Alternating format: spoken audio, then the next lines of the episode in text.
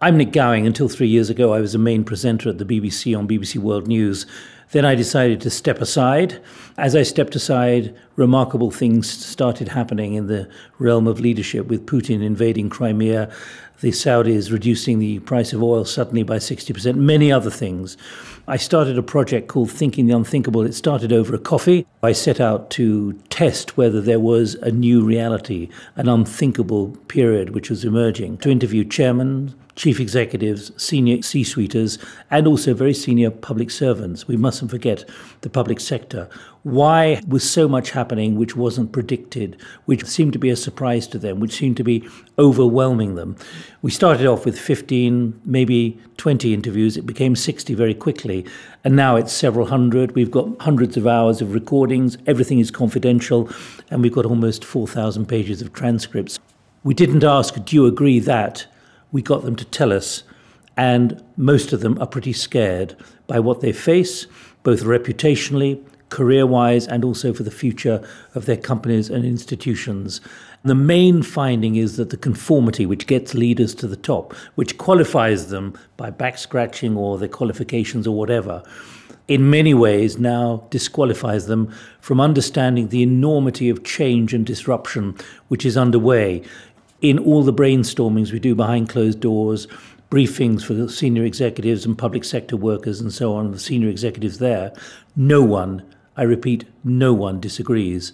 Our research has routinely reassured large numbers of chief executives, chairmen, and senior employees in the public service because they say to us, that's exactly how we feel. That's exactly how I feel. Thank goodness someone is saying it they are firstly reassured, secondly, they are emboldened, and thirdly, they keep asking us, so what do we do now? What we've identified is the problem. Now, what we've got to do is find case studies of examples of those who've tried to tackle this and at least had some success. I have to say, there aren't many out there who have had any success because the scale of disruption is such and the pressures from the politicians, for those in, in government, and from the boards and the shareholders in the corporate sector are so intense that it's very difficult to break out of this cycle of having to return value to the investors and also to provide something which is attractive to voters uh, in elections. It's a very, very difficult circle we're trying to square. My final thought is that actually you ain't seen nothing yet. This is about what's happening down in the undergrowth. We predicted what would happen with Brexit, in other words, the rejection of the European Union by Britain.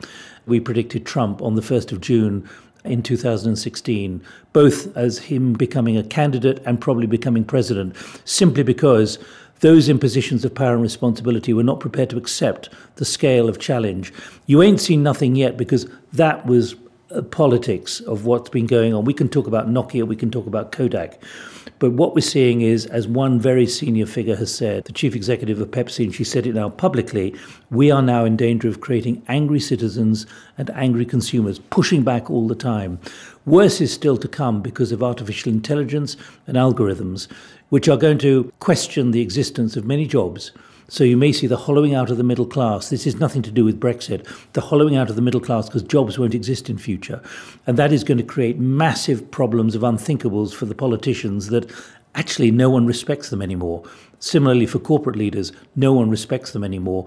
And there are plenty of examples we've got of how those in the corporate sector and those at the top of government have made very bad decisions based on the old way of thinking. They've got to have new courage, they've got to have new humility, and as one leader said, I've got to accept now that I don't know the answer to everything. That's a very different kind of leadership.